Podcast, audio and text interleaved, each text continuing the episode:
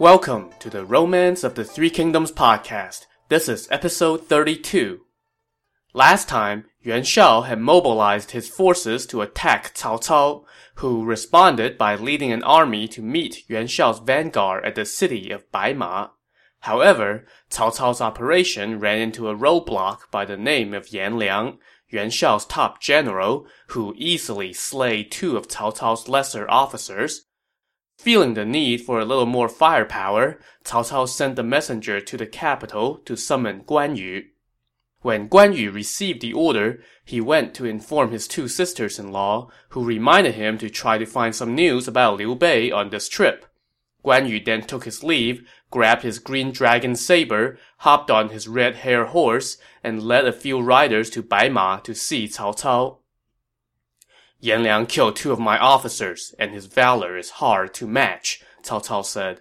That is why I have invited you here to discuss how to deal with him. Allow me to observe him first, Guan Yu said. Cao Cao had just laid out some wine to welcome Guan Yu when word came that Yan Liang was challenging for combat. So Guan Yu and Cao Cao went to the top of the hill to observe their enemy. Cao Cao and Guan Yu both sat down, while all the other officers stood.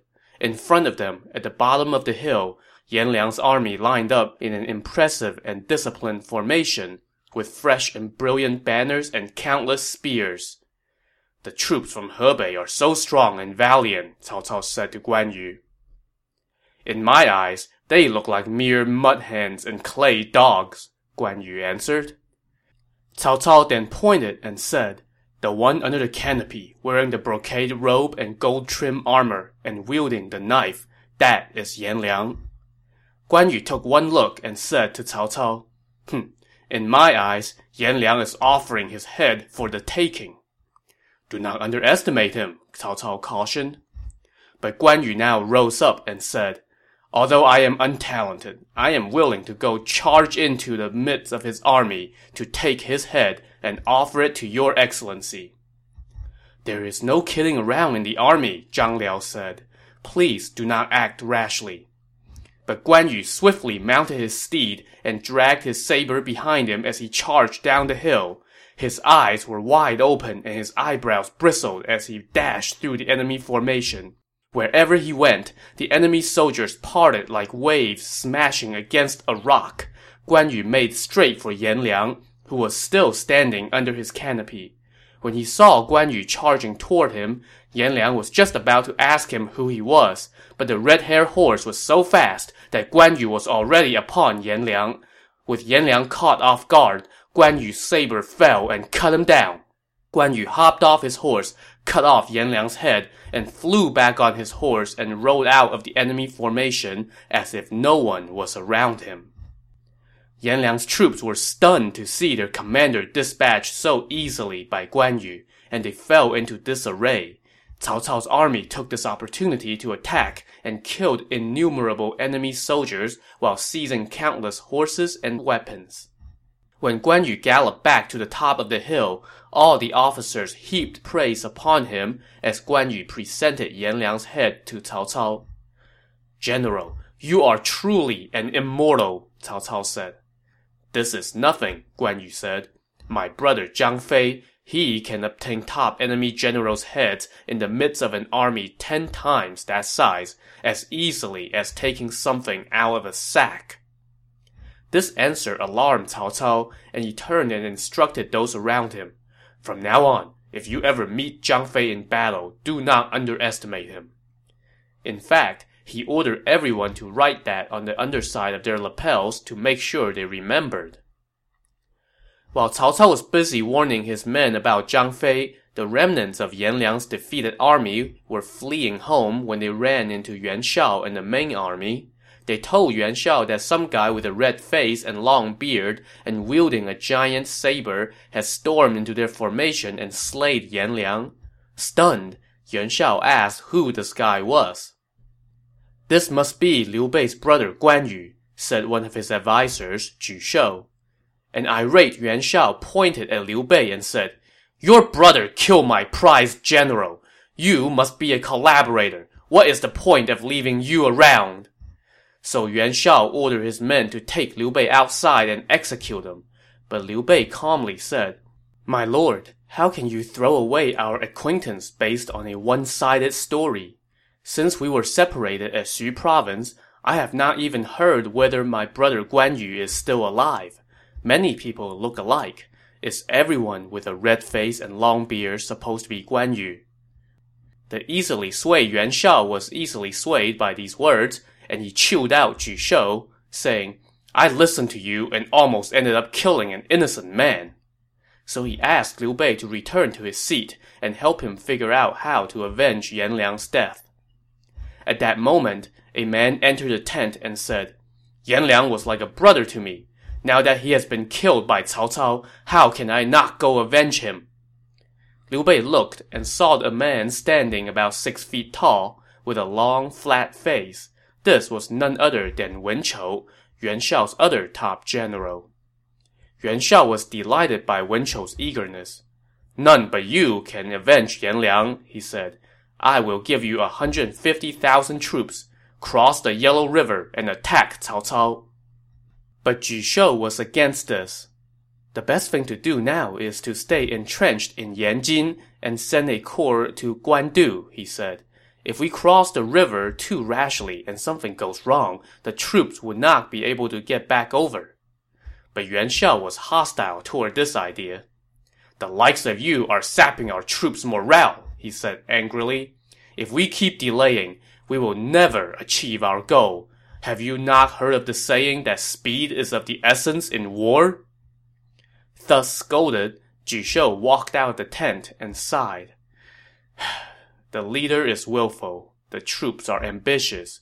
The Yellow River flows on and on. What power have I to change things? After this, Ju Shou began to pretend that he was sick and declined to join in discussions about the war. Meanwhile, Liu Bei said to Yuan Shao, I have not had the opportunity to repay your lordship's kindness. I would like to accompany General Wen, in part to repay your kindness, and in part to find out the truth about Guan Yu. Yuan Shao was delighted and agreed to let Liu Bei accompany Wen Chou in the front of the army. But Wen Chou was not receptive to this idea. Liu Bei has suffered one loss after another. Having him along is not good for the troops, he said. If your lordship wants him to go, then I will give him a detachment of 30,000 men and let him bring up the rear. So Wen Chou set out with 70,000 troops followed by Liu Bei at the rear with 30,000 men. Back behind the lines on Cao Cao's side of things, having seen how easily Guan Yu slayed Yan Liang, Cao Cao came to respect him even more. He sent word to the court to heap upon Guan Yu the title of the Marquis of Hanshou Precinct and to send him the seal of office. Suddenly, Word came that Yuan Shao had dispatched Wen Chou to cross the river and that they had already occupied Yanjin. So Cao Cao first sent men to evacuate the residents of that area and move them west of the river. He then personally led an army to go meet the enemy. As they set out, Cao Cao sent out word that the vanguard would serve as the rear instead, and that the army's provisions would go in front of the procession while the troops followed. Now, this was against the conventions of warfare, and the officer Lu Qian raised concerns. What is the purpose in having the provisions go in front of the troops? he asked. When the provisions are in the rear, they have been raided a number of times, Cao Cao said, so I am putting them at the front this time. But what if we run into the enemy head on and they seize the provisions? Lu Qian asked. We will worry about that when the enemy gets here, Cao Cao answered. Which was not a particularly comforting response. Still, the prime minister has spoken, so the army set out, and Cao Cao sent the supply train on ahead to the banks around Yanjin, while Cao Cao himself led the army in the back. Sure enough, shouts and cries soon rose up from the front of the procession, and a scout reported that Wen Chou had arrived on the scene with his forces, and Cao Cao's troops had abandoned the supply train and scattered. The troops in the back were still a ways off and were not going to get there in time. Cao Cao pointed south and said, We can temporarily seek shelter on that small hill over there. So everyone sprinted up the hill. Cao Cao then ordered his men to let down their armor and take a brief rest.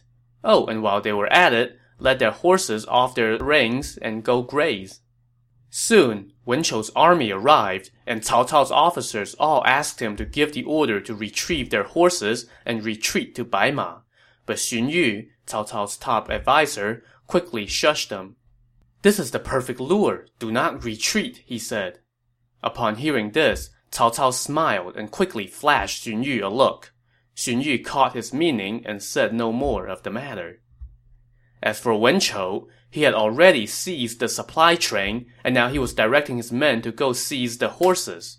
His army soon fell into disarray and began to trample each other, despite Wen Chou's best attempts to keep them in line by yelling at them. Seeing this, Wen Chou turned and retreated. Now, Cao Cao pointed from the hill and said, Wen Chou is one of Hebei's renowned warriors. Who will go capture him? At this, two officers, Zhang Liao and Xu Huang galloped out together and yelled for Wen Chou to stop.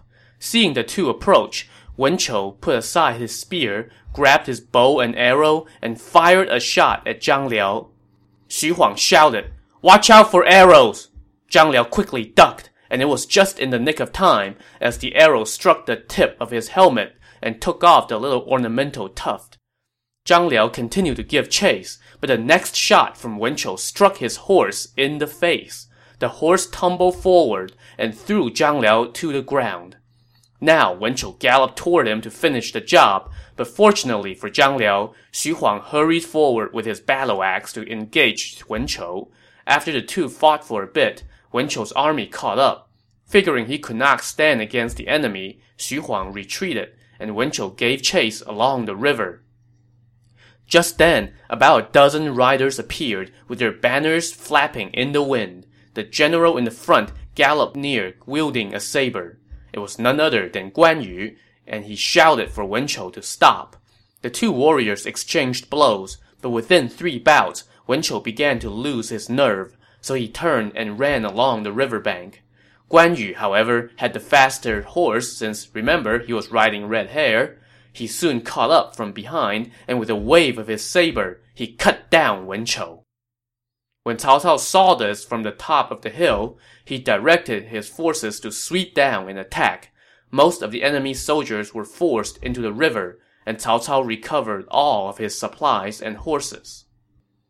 While Guan Yu rode to and fro in this melee, Liu Bei arrived on the opposite bank with his 30,000 men. His scouts reported that the red-faced, long-bearded man had killed Wen Chou as well, so Liu Bei hurriedly rode forward to take a look. On the other side of the river, he spotted a group of riders darting here and there with a banner that read, Guan Yu, the Marquis of Hanshou Precinct. Liu Bei secretly uttered a thanks to heaven in his mind. So my brother really is with Cao Cao, he thought. He was just about to call out to Guan Yu, but Cao Cao's forces were sweeping in, so he had to fall back with the rest of his troops. Later, when Yuan Shao arrived at Guandu with reinforcements and set up camp, his advisers Guo Tu and Shen Pei went to see him and said, Now Guan Yu has killed Wen Chou too. Liu Bei is still acting like he does not know anything. How dare that big-eared scoundrel, an irate Yuan Shao said. Moments later, Liu Bei arrived in camp, and Yuan Shao immediately ordered the guards to execute him. What offense have I committed? Liu Bei asked. You told your brother to kill yet another of my top generals. How can you claim innocence? Yuan Shao said. Before you kill me, hear me, Liu Bei said. Cao Cao has always been wary of me. Now he knows I am with you, and he is afraid that I would help your lordship. So he intentionally had Guan Yu kill your generals so as to anger you. He is trying to use you to kill me. Please think about it. And once again, Yuan Shao was swayed by whoever had the last word. You're quite right, he told Liu Bei. And then he turned toward his advisers and said, You guys almost saddled me with the reputation of killing a worthy man. He then dismissed them and asked Liu Bei to sit with him. Liu Bei thanked Yuan Shao and said, I have received great kindness from your lordship and have not been able to repay you. I would like to send a trusted man to deliver a secret message to Guan Yu to let him know where I am. He would then surely come at once to serve your lordship in killing Cao Cao and avenging Yan Liang and Wen Chou. What do you think? If I can get Guan Yu, it would be worth ten times more than Yan Liang and Wen Chou, a delighted Yuan Shao said. So Liu Bei wrote his letter, but he was not quite sure whom to send as the courier. Meanwhile, Yuan Shao ordered his forces to fall back to Wuyang, where they set up camps that ran for miles and made no advances. Seeing this, Cao Cao ordered his general Xiahou Dun to lead a detachment and guard the strategic location of Guandu, while he himself led the rest of the army back to the capital Xuchang. Once he was back in the capital, Cao Cao threw a feast to celebrate, where he invited all the officials and lauded Guan Yu's performance. He also said to the officer Lu Qian, When I put the supply train at the front of our procession, it was to lure the enemy. Only Xun Yu understood my thinking. And to this, everyone responded with praise for Cao Cao's genius. In the midst of this feast, a message arrived that an uprising of yellow turban rebels had broken out in the region of Runan, led by Liu Pi and Gong Du. The rebels apparently were out of control, and the general Cao Hong has had no luck in putting them down and was requesting backup. When he heard this, Guan Yu said, I would like to do what little I can to help defeat these rebels. But you have just done a great service and have yet to be rewarded, how can I send you out again so soon? Cao Cao said. If I sit around for too long, I get antsy. I do not mind going on this expedition, Guan Yu said. Cao Cao consented and gave Guan Yu 50,000 men. He also sent along Yu Jin and Yue Jin, two of his top officers, as lieutenants, and they set out the next day. After they left, however, Xun Yu said to Cao Cao in private, Guan Yu always harbors thoughts of returning to Liu Bei. If he hears news of his brother, he would no doubt leave. You cannot allow him to go on any more campaigns. Hmm. Once he returns from this campaign, I will no longer let him go on the battlefield, Cao Cao said. As Guan Yu approached Runan, he had his army set up camp for the night. That night, pickets caught two spies and brought them in to see Guan Yu. Guan Yu immediately recognized one of them. It was Sun Qian, one of Liu Bei's advisors from Xu province. Guan Yu immediately dismissed everyone and asked Sun Qian, I have not heard anything about you since we were separated. How did you come to be here? I fled Xu province and drifted around Runan, Sun Qian said. Fortunately, Liu Pi took me in. General, how did you come to serve Cao Cao? What of Lady Gan and Lady Mi? Guan Yu recounted what has happened, and Sun Qian said, I have recently heard that Lord Liu is with Yuan Shao. I have been meaning to go join him, but have not yet had the chance. Liu Pi and Gong Du have pledged their allegiance to Yuan Shao and want to help him attack Cao Cao. It is fortunate that you are here, so I had someone show me the way and pretended to be a spy to come tell you this. Tomorrow, Liu Pi and Gong Du will pretend to lose the battle to you, you should escort the two ladies and go to see Yuan Shao with all due haste so that you can reunite with Lord Liu. Since my brother is with Yuan Shao, I will definitely go see him immediately, Guan Yu said. But I have killed two of Yuan Shao's top generals, and that might complicate things. Then let me go check out the situation first and let you know, Sun Qian said. Nothing can stop me from seeing my brother again, not even death, Guan Yu said, but I must return to Xuchang first and take my leave of Cao Cao. So that night, Guan Yu secretly sent Sun Qian out of his camp. The next day, Guan Yu met the rebel leader Gong Du on the battlefield. Why did you turn your back on the court? Guan Yu asked. You have turned your back on your master. How dare you lecture me? Gong Du replied. How did I turn my back on my master? Guan Yu asked. Liu Bei is with Yuan Shao, and yet you are serving Cao Cao. Why? Guan Yu made no answer to this, and instead wielded his saber and galloped toward Gong Du. Gong Du immediately retreated, with Guan Yu giving chase. When Guan Yu got near, Gongdu turned and said, Do not forget your old master's kindness to you. You should advance at once. I will let you have Runan. Guan Yu caught on and played along, directing his troops to charge forward. Liu Pi and Gong Du put on a good show and ordered their men to scatter. After securing the region and restoring order, Guan Yu returned to Xuchang, where Cao Cao met him outside the city and rewarded him and the troops. After the celebration banquet, Guan Yu returned home and called on his sisters-in-law. Lady Gan asked him, Brother-in-law, did you find out anything about the imperial uncle on your campaign? Not yet, Guan Yu answered. After he took his leave, the two ladies wept bitterly in their quarters, saying, The imperial uncle must be dead. Our brother-in-law is likely withholding the truth from us to spare us grief. As they were weeping, however, one of the old soldiers who accompanied Guan Yu on the expedition heard them and said from outside their door, My ladies, please do not cry. Lord Liu is currently with Yuan Shao in Hebei. How do you know? they asked him. I heard it from someone on the battlefield when I followed General Guan on the campaign. The ladies quickly summoned Guan Yu and chilled him out. The imperial uncle has never wronged you, they told him. But now, because of the kindness that Cao Cao has bestowed upon you, you have forgotten your past oath. Why did you not tell us the truth? Guan Yu kneeled and said, My brother really is in Hebei but I did not tell you yet, because I was afraid word would leak out. This matter takes time and cannot be rushed. Brother-in-law, please do hurry, Lady Gan said. And so Guan Yu began thinking about how to leave Cao Cao, but the whole affair has left him restless. Well, judging from the words of the old soldier, Guan Yu was obviously not the only one on the campaign to discover Liu Bei's whereabouts. The general Yu Jin who served as Guan Yu's lieutenant, also found out that Liu Bei was in Hebei, and he reported this to Cao Cao. Cao Cao then sent Zhang Liao to go feel out Guan Yu. Guan Yu was sitting alone when Zhang Liao entered. Zhang Liao did not even try to beat around the bush.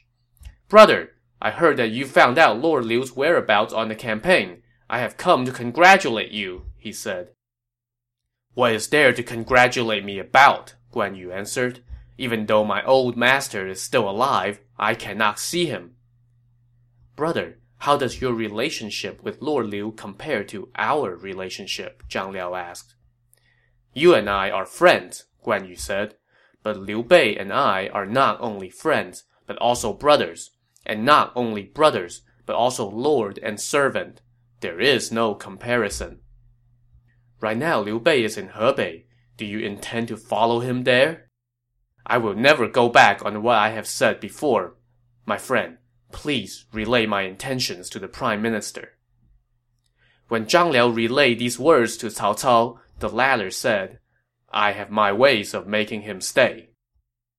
Meanwhile, back at Guan Yu's residence, while Guan Yu was thinking, attendants came and said that an old friend was there to see him. When this old friend came in, Guan Yu did not recognize him and asked who he was. My name is Chen Zhen, the visitor answered.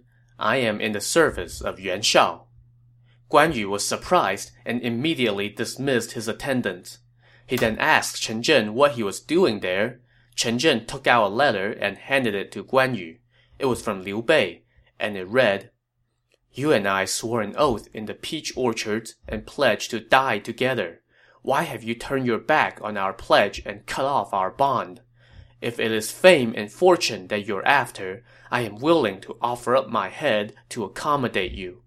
Who can write all that he wishes to say? Unto death I will abide by your instructions. When Guan Yu finished reading the letter, he wept bitterly. It is not that I do not want to find you, brother. I really did not know where you were. How could I ever turn my back on our oath for fortune or fame? Chen Zhen now said, Lord Liu is eagerly awaiting you, General. Since you have not turned your back on your old vows, please go see him soon. In this world, a man stands between heaven and earth, Guan Yu said. One who does not end as he began is not a real man. I came here on clear terms, and I cannot leave in any other way. I shall write a letter and trouble you to deliver it to my brother. Allow me to take my leave of Cao Cao, and then I will escort my sisters-in-law to go see my brother. But what if Cao Cao refuses to let you leave? Chen Zhen asked. I would rather die than stay here any longer. Then please write your letter right away, so as not to keep Lord Liu waiting. So Guan Yu wrote the following reply to Liu Bei. I have heard that honor brooks no reservation, nor does loyalty respect death. I have read the classics since my youth and am roughly acquainted with the proprieties. When I reflect upon the story of Yang Jiaoai and Zuo Bo Tao, I cannot help but sigh and be moved to tears. When I was defending Xiapi, we had neither supplies nor reinforcements. I would have fought to the death, but I had been entrusted with my two sisters-in-law, and therefore did not dare to sacrifice my body in the line of duty and in the process break your trust. So I temporarily subjugated myself with the hope of reuniting with you again. Only recently in Runan did I learn of your whereabouts. I shall personally take my leave of Prime Minister Cao and return to you with my sisters-in-law. If I harbor any stray intentions, may the gods strike me down. I open my bosom to you, yet the pen and silk can hardly express my loyalty and sincerity. Humbly awaiting the time when I can bow before you, I submit this for your examination. A side note here, in his letter, Guan Yu made a reference to the story of Yang Jiaoai and Zuo Bo Tao. These two were ancient figures renowned for their fraternal devotion to each other. I will probably do a supplemental episode about them soon, but for now, just know that these guys were the model for bromances. After Chen Zhen took the letter and left, Guan Yu went to the inner residence to tell his sisters-in-law what happened. He then went to Cao Cao's residence to take his leave. Well, Cao Cao had been expecting this, so he had his men hang up the sign on the gate that indicated he was not receiving visitors. Guan Yu had no choice but to go home. Once home, he ordered the attendants who had been with him since the old days to start preparing the carriage for the road. He also sent out word to the servants that anything given to him by Cao Cao was to be left behind. Not a single item was to be taken with them. The next day, Guan Yu once again tried to visit Cao Cao, but was once again turned away by the sign on the door. After a string of unsuccessful visits, Guan Yu took a different tack. He went to see Zhang Liao at his home instead to try to get some intel on what's going on. But won't you know it, Zhang Liao was conveniently under the weather and also not receiving visitors. Well, by now it was crystal clear to Guan Yu what's going on. This is an attempt by Prime Minister Cao to not let me go, he thought to himself. But my mind is made up. There is no keeping me here. So he wrote a letter to Cao Cao, which read, In my youth, I served the imperial uncle, and we swore to live and die together. Heaven and earth can bear witness to our oath. Previously, when Xia Pi fell, I had three conditions for my surrender, and you were kind enough to grant them. Now, I have learned that my former master is in Yuan Shao's army, and has made me think of my oath, which I cannot turn my back on. Even though your recent kindness has been immense, I cannot forget the oath of allegiances of old.